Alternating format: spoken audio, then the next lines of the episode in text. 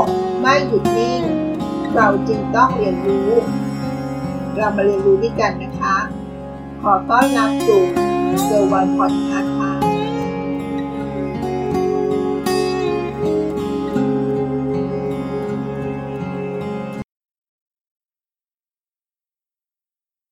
ทำไมเราต้องมีการวางเป้าหมายทำไมเราต้องตั้งเป้าหมายในชีวิตคะ เพราะการมีเป้าหมาย เหมือนกับเป็นเข็มทิศ เหมือนจะเป็นตัวชี้ หรือเป็นทิศทางที่เราสามารถจะก้าวเดินไปคะแต่จริงๆ บางคนก็ไม่ตั้งเป้าหมายนะคะ เขาก็ยังสามารถก้าวเดินได้เลย การมีเป้าหมายกับไม่มีเป้าหมาย มันอาจจะมีความแตกต่างกันเพียงเล็กน้อยนะคะเพราะการมีเป้าหมายจะทำให้ชีวิตของเรา รู้ว่าเราจะต้องเดินยังไง เดินไปทิศทางไหน การที่ชีวิตของเรามีทิศทาง มีเป้าหมาย มีที่หมาย มันจะดีกว่าใช่ไหมคะ ถ้าเราจะเดินไปดุยๆโดยไม่รู้ว่าจะไปทางไหน หัวข้อที่จะมาชวนคิดกันวันนี้ก็คือ คนเราทุกคนมีความสำเร็จไม่เท่ากัน ใช่ไหมคะ คงไม่มีใคร ที่อยากจะไม่ประสบความสำเร็จในชีวิตหรอกใช่ไหมคะ แต่เราต้องทำมันยังไงล่ะ ในเมื่อเรายังขาดความรู้ ขาดความเข้าใจ และยังขาดความพยายาม สิ่งนี้สำคัญนะคะ เพราะบางครั้งเรามีความพยายาม มีการตั้งหวัง มีเป้าหมายในชีวิต เราก็ต้องพยายามมีวิริยะทำให้เราสามารถ ที่จะมีพลังในการก้าวเดินนะคะ ในบทความนี้เขาบอกว่ามีข้อสังเกตที่เราสามารถ จะประสบจะไม่ประสบความสำเร็จได้นะคะ ข้อที่หนึ่งไม่อยู่ในคอมฟอร์ทโซน comfort zone คืออะไรคะ comfort zone คือสภาวะจิตใจที่เรารู้สึกว่า เป็นสถานที่ที่หนึ่งแล้วทำอะไรแล้วมันเป็นที่ที่เราคุ้นเคย เราสามารถจะควบคุมสิ่งนี้ได้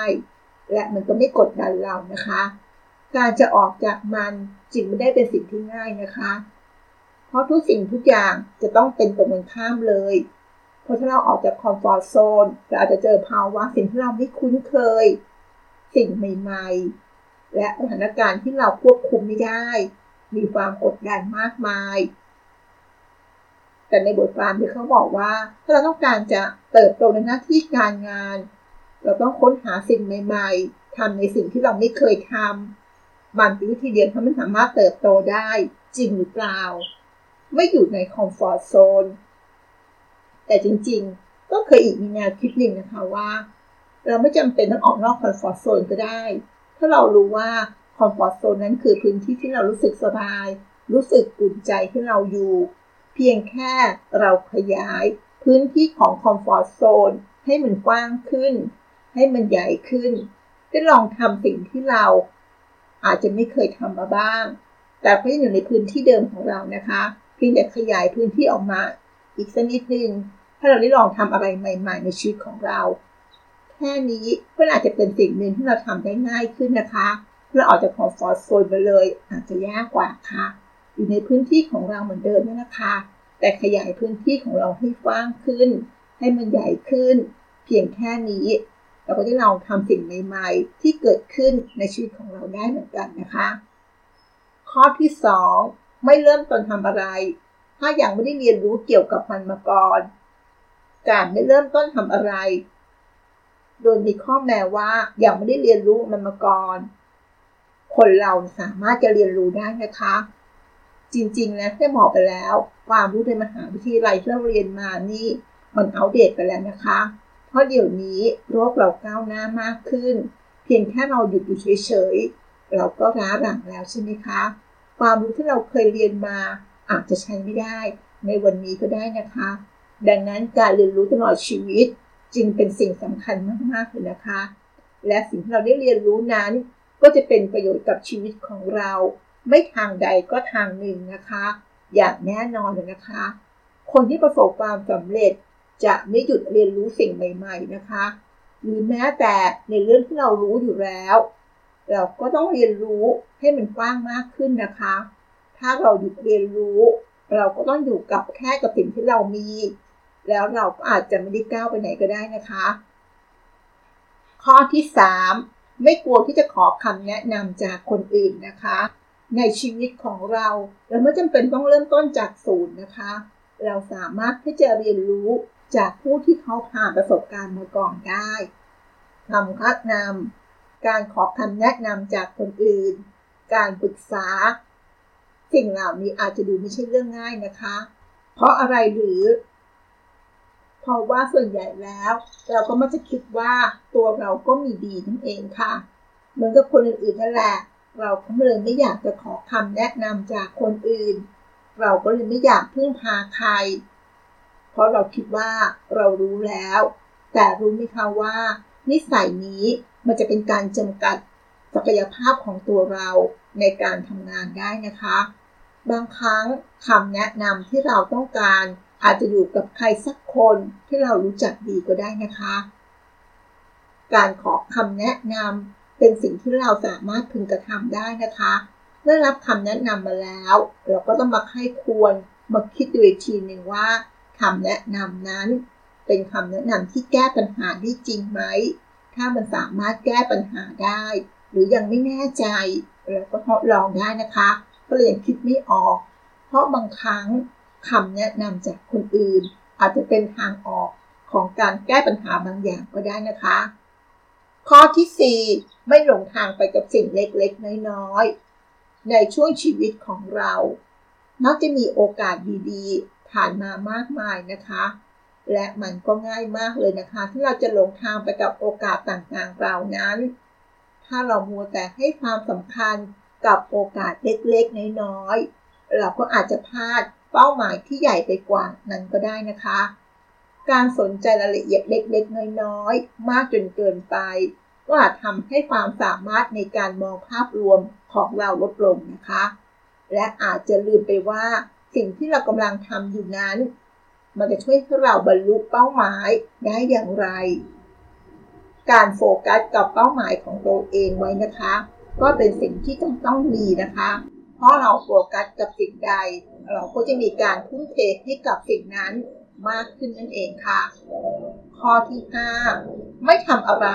หลายอย่างพร้อมกันนะคะ คนส่วนใหญ่คิดว่าเรามีความสามารถทำอะไรหลาย ๆ อย่างพร้อมกันประเภท multitasking นั่นเองค่ะ เป็นความสามารถที่ทำได้แค่บางคนเท่านั้นนะคะ แต่มันจะดีจริงหรือ การทำอะไรหลาย ๆ อย่างพร้อมกัน จะทำให้เราไม่ได้โฟกัสกับงานใดงานหนึ่งได้อย่างเต็มที่นะคะ และคนที่ประสบความสำเร็จ เขาต้องตดจออยู่กับงานทีละงานนะคะ งานทีละอย่าง หรือเรียกว่าเป็นเพียงแค่งานเดียวในช่วงเวลานั้นนะคะ และเขาก็จะทุ่มเททำมันอย่างสุดความสามารถ โดยไม่วอกแวก แล้วก็โฟกัสกับสิ่งนั้นเป็นสำคัญค่ะ แต่จริงๆแล้วมนุษย์เหล่านี้ ไม่สามารถทำงานแบบ multitasking ได้นะคะ เพราะจริงๆแล้วบางครั้งเราเหมือนทำงานหลาย ๆ อย่างพร้อมกัน แต่จริงๆแล้วถ้าเรามาพิจารณาที่ดีจะเห็นว่ามันเป็นการทำงานทีละงาน แต่มันสลับไปสลับมาทำให้เราไม่โฟกัสกับสิ่งใดสิ่งหนึ่งทำให้เราวอกแวกข่าวที่งานมันจะสำเร็จลุร่วงไปด้วยดี เราก็จะหลงลืมหรือผิดพลาดได้นะคะดังนั้นการโฟกัส กับงานใดงานหนึ่ง และทุ่มเทอย่างจริงจังก็จะให้ผลดีกับเรามากกว่านะคะจะทำให้เรามีสมาธิจดจ่อกับสิ่งนั้น ผลลัพธ์ออกมาก็จะได้ผลลัพธ์ที่ดีด้วยนะคะ ข้อที่ 6 ไม่หลอกตัวเองค่ะ การหลอกตัวเองนี่เป็นสิ่งที่ง่ายที่สุดที่เราทำได้เลยนะคะ และเราจะมักเผลอหลอกตัวเองนะคะ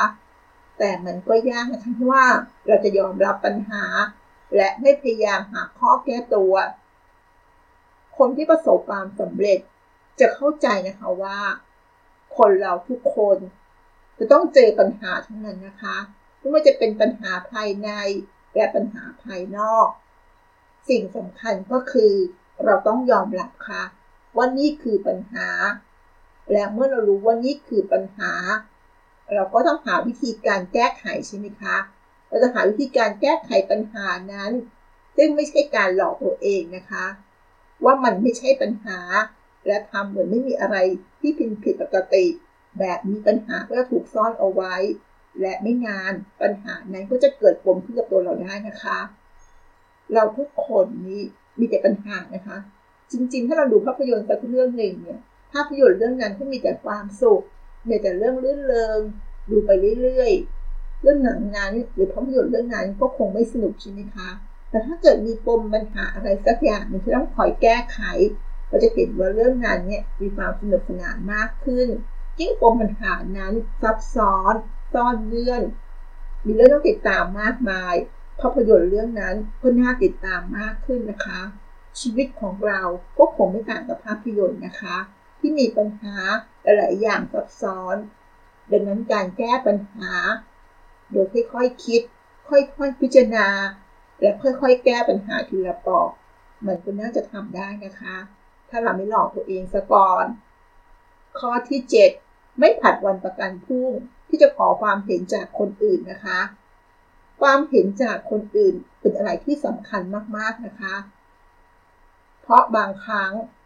ในบางสถานการณ์ที่เราเห็นสถานการณ์ในมุมมองที่แตกต่างจากตัวเราเนี้ย บางครั้งมันก็เหมือนกับว่ามีอะไรบางอย่าง มาบดบังตาของเรานะคะทำให้เราอาจจะมีความคิดเห็น หรือมุมมองของคนอื่น ก็อาจจะช่วยเราได้นะคะ แต่ถ้าเราโมแต่ยินออด ไม่ขอความเห็นจากคนอื่นพยายามแก้ไขปัญหานั้น หรือว่าผัดมันไว้ไปเรื่อยๆ จุดมุ่งหมายในการประสบความสำเร็จของเราก็จะห่างออกไปเรื่อยๆนะคะ ยิ่งคุณทิ้งช่วงนานเท่าไหร่ความเห็นเหล่านั้น ก็อาจนำมาใช้หรือมาปรับใช้ได้ยากขึ้นไปอีกนะคะ ดังนั้นบางครั้งถ้าเราเจอปัญหา เราอย่าซุกซ่อนไว้นะคะ ถ้าเราพยายามแก้แล้ว เราแก้ไขได้หรือไม่ได้ เราลองหาความคิดเห็นจากคนอื่น ที่เขาอาจจะเคยเจอปัญหานี้มาก่อน และเขามีวิธีดีๆ ในการแก้ไขอย่าลืมนะคะ ของความเห็นจากเขาสักนิดนึง เราอาจจะมองเห็นทางสว่าง ที่เราสามารถแก้ไขปัญหานั้นได้ไม่ยากก็ได้นะคะ ข้อที่ 8 ไม่เป็นผู้ตามไปเรื่อยๆนะคะ ในโลกนี้จะมีคนอยู่สองกลุ่มนะคะ คือผู้นำและก็ผู้ตามค่ะ คนที่ประสบความสำเร็จก็คือคนที่เป็นผู้นำใช่ไหมคะ ที่นำทุกคนในทีมไปสู่เป้าหมายที่ต้องการได้ คนที่ประสบความสำเร็จ ไม่ได้เป็นเพราะเขาโชคดีนะคะ แต่เขาไม่ได้เดินตามคนอื่นไปเรื่อยๆ จนถึงเส้นชัยนั่นเอง ผู้นำคือคนที่เลือกทางเดินของตัวเอง รู้ว่าตัวเองต้องการอะไร และรู้ว่าทำอย่างไร สุดความสามารถเพื่อให้ไปถึงเป้าหมายนั้นค่ะ แต่จริงๆ ในชีวิตของเรานี้ก็คงไม่ได้เป็นผู้นำได้ทุกครั้งนะคะ ในบางกรณีก็เป็นผู้ตามบ้าง การเป็นผู้ตามที่ดีก็ทำให้งานนั้นประสบความสำเร็จได้เช่นกันนะคะ แต่ในบางงานถ้าเราเป็นผู้นำได้ เราก็ควรจะทำนะคะ เพราะฉะนั้นเป็นงานที่เราท้าทายความสามารถของเรา ถ้าเราสามารถผ่านด่านเหล่านั้นได้ เราก็จะสามารถแก้ปัญหาต่างๆที่ยากขึ้นได้นะคะ ข้อที่ 9 ไม่ยอมให้อดีตควบคุมอนาคตของเรานะคะ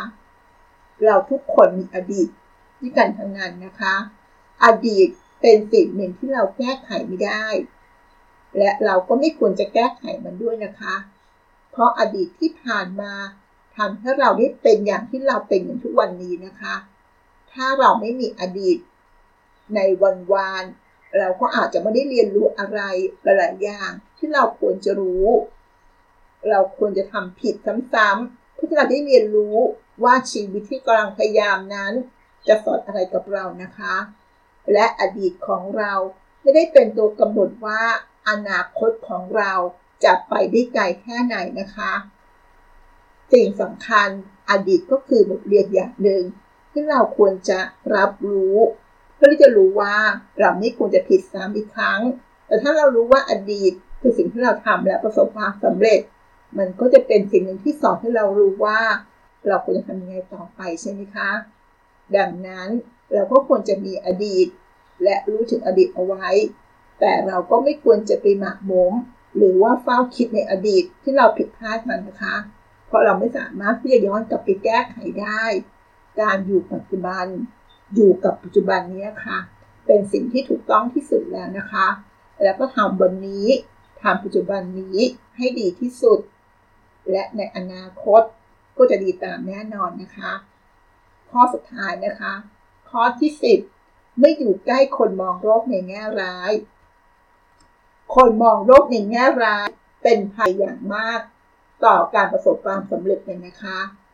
เพราะบางครั้งเราก็ต้องเจอกับเรื่องแย่ๆในชีวิตบ้างนะคะ แต่กับคนประเภทนี้เขาสนใจกับเรื่องแย่ๆตลอดเวลา ถ้าเราไปอยู่ใกล้กับคนที่มองโลกในแง่ร้ายมากๆ ตัวเราก็จะเริ่มติดโลกนะคะ และก็จะเริ่มมองโลกในแง่ร้ายตามเขาด้วย และเราก็อาจจะละทิ้งความฝันหรือเป้าหมายของเราได้นะคะ เพราะเอาอาจจะคิดว่ามันเป็นสิ่งที่เลื่อนลอยเกินไป การประสบความสำเร็จเป็นเรื่องของความคิด แต่ถ้าเราคิดแต่เรื่องแย่ๆ ก็จะเจอแต่เรื่องแย่ๆนะคะ ในทางตรงกันข้ามนะคะ ถ้าเราคิดแต่ในแง่เชิงบวก ชีวิตของเราก็จะมองภาพทุกอย่าง ได้อย่างมีความหวัง ได้อย่างมีเป้าหมายในชีวิต มีแรงผลักดันต่อไปได้นะคะ นั่นก็คือ 10 ข้อสังเกตนะคะ ที่ทำให้ชีวิตของเรา และแต่ละคนนั้นประสบความสำเร็จไม่เท่ากันนะคะ ขอสรุปอีกครั้งนะคะ ข้อที่ 1 ไม่อยู่ในคอมฟอร์ทโซนข้อที่ 2 ไม่เริ่มต้นทำอะไร ถ้าอยังไม่ได้เรียนรู้เกี่ยวกับมันมาก่อน ข้อ 3 ไม่กลัวที่จะขอคำแนะนำจากคนอื่น ข้อ 4 ไม่หลงทางไปกับสิ่งเล็กๆ น้อยๆ ข้อ 5 ไม่ทำอะไรหลายๆ อย่างพร้อมกัน นั่นก็คือการโฟกัสอย่างใดอย่างหนึ่ง ข้อที่ 6 ไม่หลอกตัวเอง ข้อที่ 7 ไม่ผัดวันประกันพรุ่ง อาจจะขอความเห็นจากคนอื่นประกอบด้วยนะคะ ข้อที่ 8 ไม่เป็นผู้ตามไปเรื่อยๆนะคะ ในบางครั้งเราอาจจะเป็นผู้นำเพื่อทำในสิ่งที่ท้าทายบ้างก็ได้นะคะ แต่ผู้ตามก็มีความสำคัญนะคะถ้าเรามีผู้ตามที่ดี มีข้อคิดต่างๆ ที่ดี ก็ทำให้เราก้าวเดินได้อย่างมั่นคงค่ะ ข้อที่ 9 ไม่ยอมให้อดีตมาควบคุมเรา ในปัจจุบัน และส่งผลถึงอนาคตได้นะคะ และข้อสุดท้ายไม่อยู่ใกล้กับคนมองโลกในแง่ร้ายนะคะ นั่นก็คือ 10 ข้อสังเกต ที่ทำให้แต่ละคนประสบความสำเร็จไม่เท่ากันนะคะ ถ้าเราไม่ทำตัวตามสบายมากจนเกินไป และเรารู้ตัวเองตลอดว่าชีวิตของเรานั้นควรจะไปทางไหน ก็คือมีเป้าหมายในชีวิตนั่นเองค่ะ อย่างน้อยๆก็คือว่าเราจะได้ก้าวขาเข้าสู่ความสำเร็จไปข้างหนึ่งแล้วนะคะ ความสำเร็จไม่ใช่ต้องทำอะไรที่ยิ่งใหญ่เลยนะคะ แต่ต้องบรรลุความสุขสูงสุดในชีวิตของเราให้ได้นั่นเองค่ะ ขอให้เพื่อนๆนะคะ ประสบความสำเร็จในชีวิต ขอบคุณที่รับฟังแล้วพบกันใน EP หน้านะคะ สวัสดีค่ะ